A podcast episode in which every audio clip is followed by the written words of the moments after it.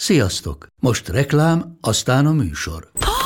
Hú, de szép szőnyeg. Új. Igen, tegnap vettem a Diégóban. Ó, és ez a függöny, de szép. Diégó! És hamarosan lesz új laminált padló a hálóban. Rátszakott a bank. Csak regisztráltam Diégó digitális klubkártyát vásárlás előtt. Csináljunk neked is egyet? Csak egy perc és kész. Regisztrálj te is áruházainkban, vagy a diego.hu oldalon, és azonnal megkapod digitális klubkártyádat, melyel akár 30% kedvezménnyel vásárolhatsz padlóburkolati és lakástextil termékeket. Diego.hu Már meg is kaptam e-mailben. Ez reklám volt, jó volt.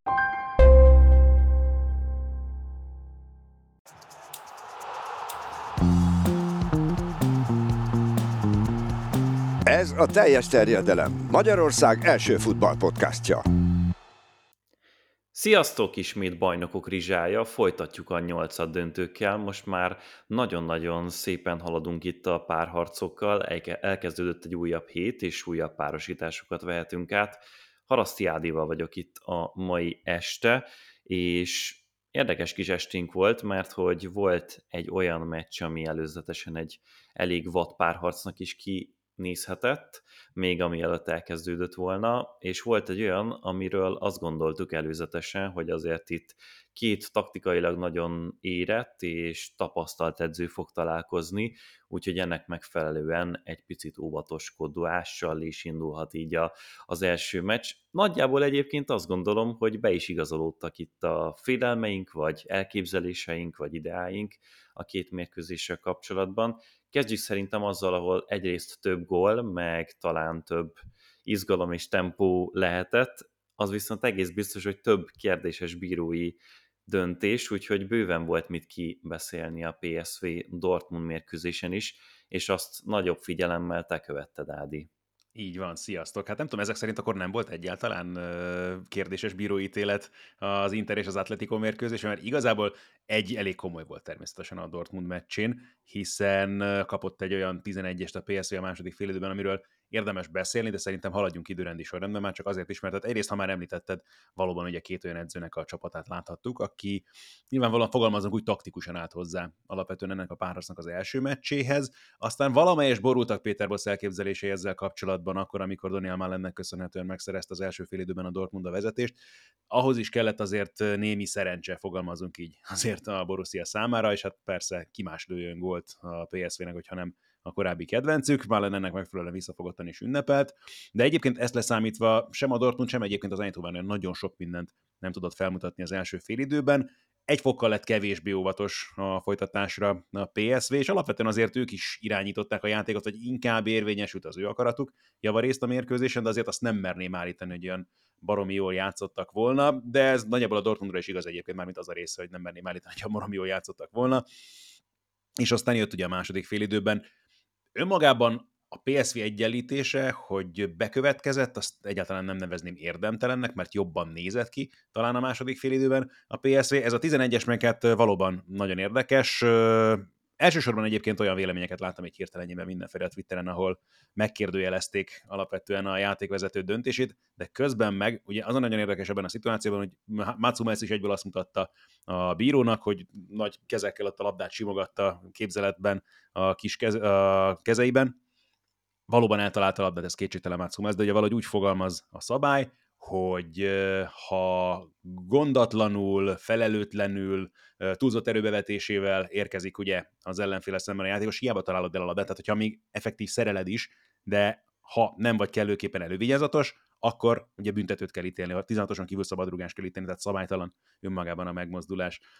Manuel Gréfének volt egy érdekes tweetje a korábbi Bundesliga játékvezetőnek, aki ugye azért nemzetközi bíró is volt, aki azt mondta, hogy de hát végig kontrollált volt a mozdulata, és mennyire vigyázott Hummels. Hát nem tudom, én azért ott nézegettem meg a Twitteren, retweeteltem is ugye egy videót erről. Azon sem látszik feltétlenül, hogyha rendesen lassítgatja az ember, akkor azért észreveszi, hogy egy dolog, hogy elrúgja a labdát, ugye Hummels, de utána gyakorlatilag nyúlik ki a lábfeje, és hogyha egy kicsit szerencsétlenebb Tillman, akkor telibe veri teli talppal, és akkor nem tudom hány felé szakadt szét körülbelül szerencsétlennek a lábfeje. Mázliával Tillmannek meg nyilván ő is húzta már alatt a lábát a végén, meg átugrotta, de ettől még értem, hogy nagyon hülyén veszi ki magát az, hogy elrúgta a labdát Hummels, és ez nagyon jól látszott is, de közben meg minden volt, csak elővigyázatos nem ebben a helyzetben. Tehát nem rajta múlott az összességében, hogy ebből nem lett sérülés, vagy valami nagyobb galiba.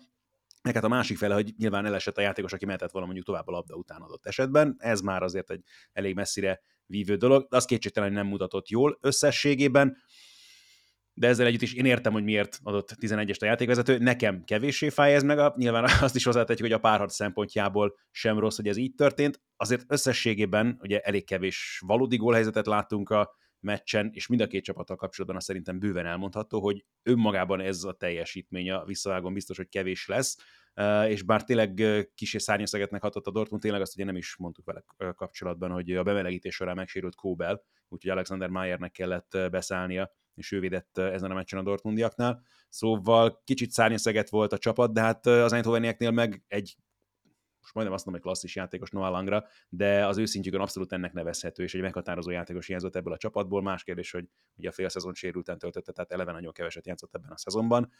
Ha ő lesz a visszavágón, akkor azt gondolom, hogy lehet esélye a PSV-nek. Ha csak ennyit tudnak felmutatni, akkor azért szerintem viszonylag könnyen megoldhatja a Dortmund ezt a második meccset. Fantasztikusan részletesen és érthetően elmondtad, hogy miért volt ez egy tökéletesen megítélhető büntető. Tehát pontosan így, ahogy mondtad.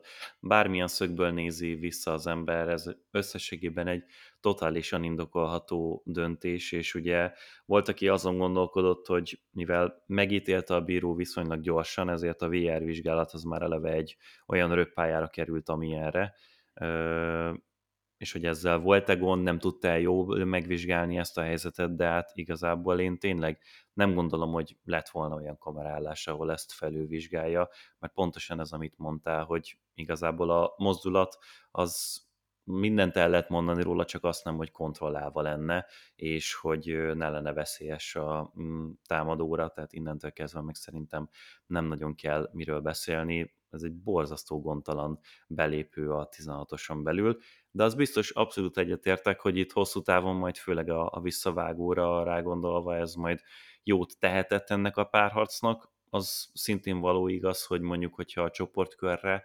visszaemlékszünk mindkét csapat esetében, akkor végül nem annyira szórakoztatóan sikerült ez az egész, mint ahogyan lehetett volna számítani, mert a Dortmundnak is ilyen egészen eszeveszett vágtái voltak ott a halálcsoportban, ahonnan kiverekedték magukat egészen kitűnően, és a, a PSV is azért ez egy nagyon lelkes és agresszív csapat, és ennek megfelelően borzasztó vertikálisok, mert nagyon ki tudnak menni letámadás közben is, aztán ebből rengeteg terület tud megnyílni. Ez egyelőre itt nem így történt, majd reméljük, hogy a visszavágón Dortmundban így fog. És hát a területek, azok Milánóban sem nagyon nyíltak meg, bár e felől azért olyan hatalmas kétségei nem lehettek az embernek.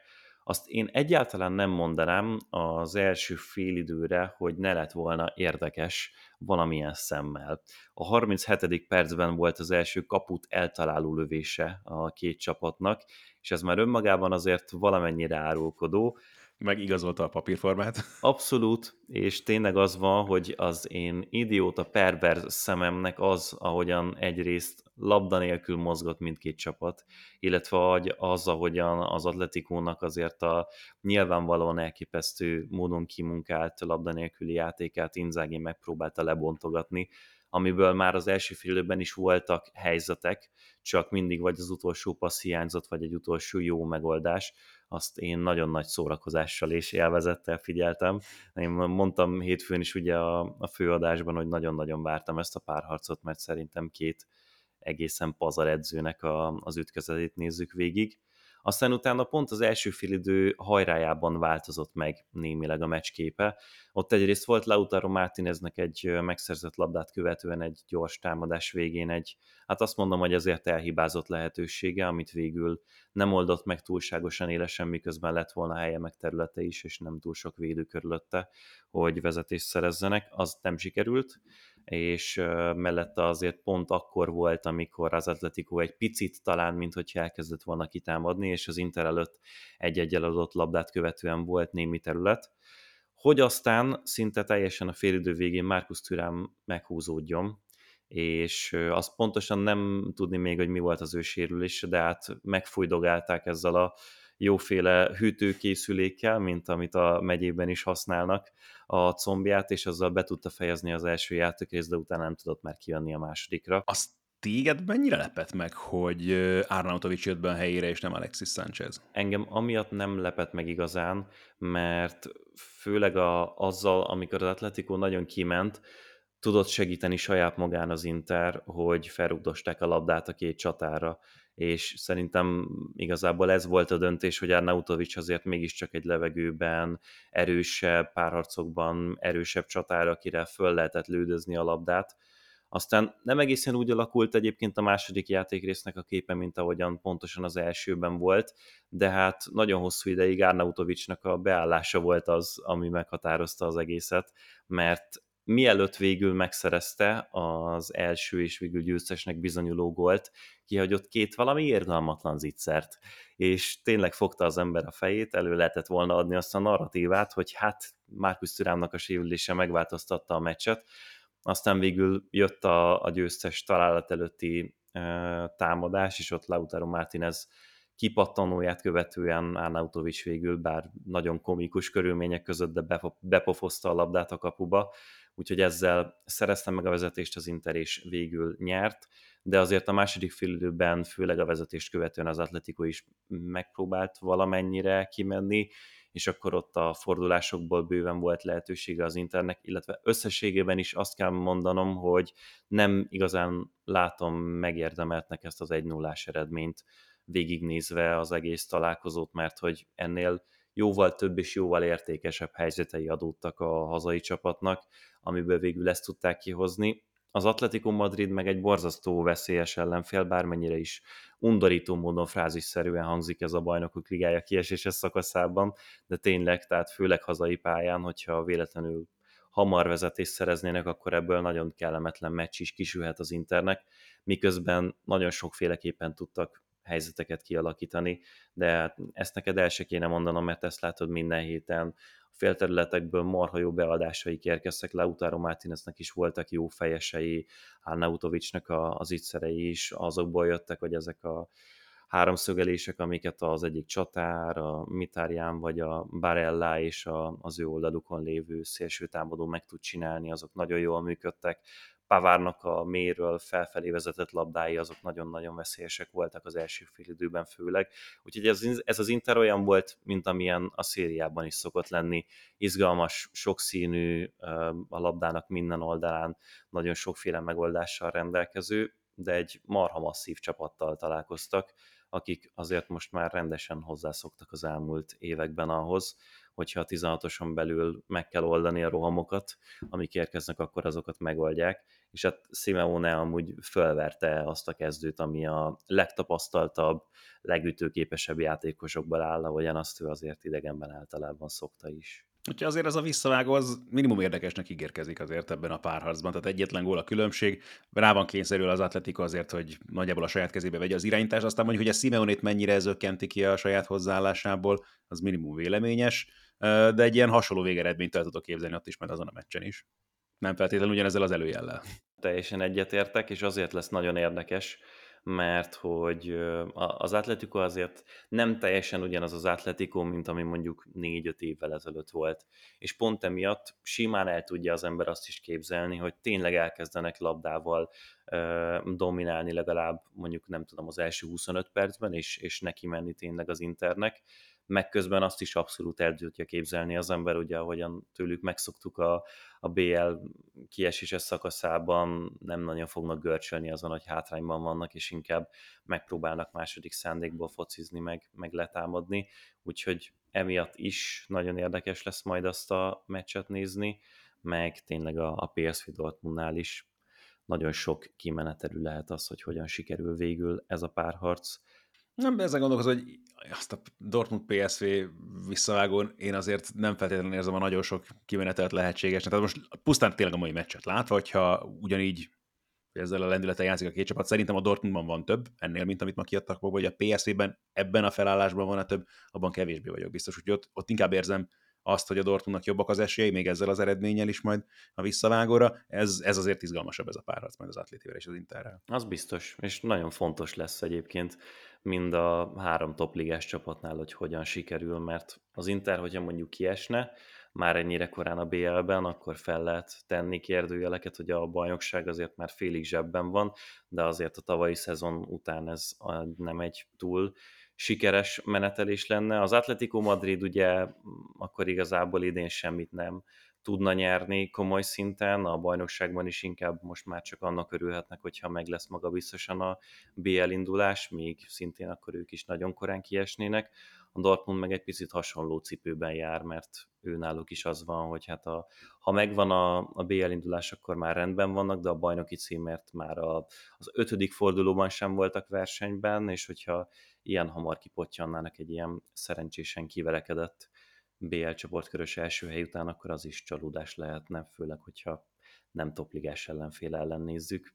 Úgyhogy ilyen szemüveggel is érdekes lesz majd nézni, hogy hogyan teljesítenek a csapatok, de hát holnap természetesen ismét jön majd a bajnokok rizsája, mert akkor is jönnek a következő részei a nyolcadöntőnek, nyolcadöntőknek, akkor Doma lesz majd, ha minden igaz Ádival, és ők ketten fogják kibeszélni. Ő lesz kénytelen nézni majd a Barszát a Nápoli ellen, mert hogy én biztos, hogy holnap Porto Arzanát nézek, az 100 millió százalék. Ebben biztos vagyok, de szerintem ez nektek így komfortos leosztás is, úgyhogy ez, ez nagyon szépen fog működni.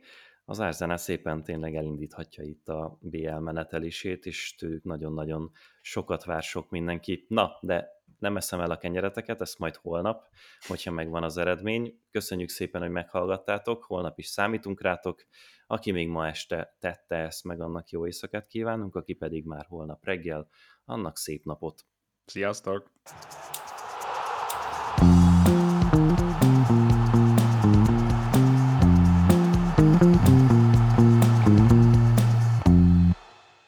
Ha más podcastekre is kíváncsi vagy, hallgassd meg a Béton műsor ajánlóját.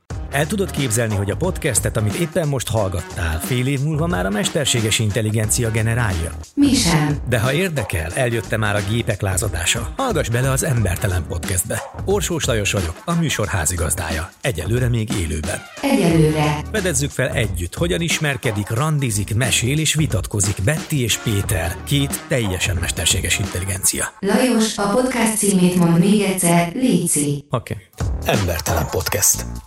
Ez a műsor a Béton közösség tagja.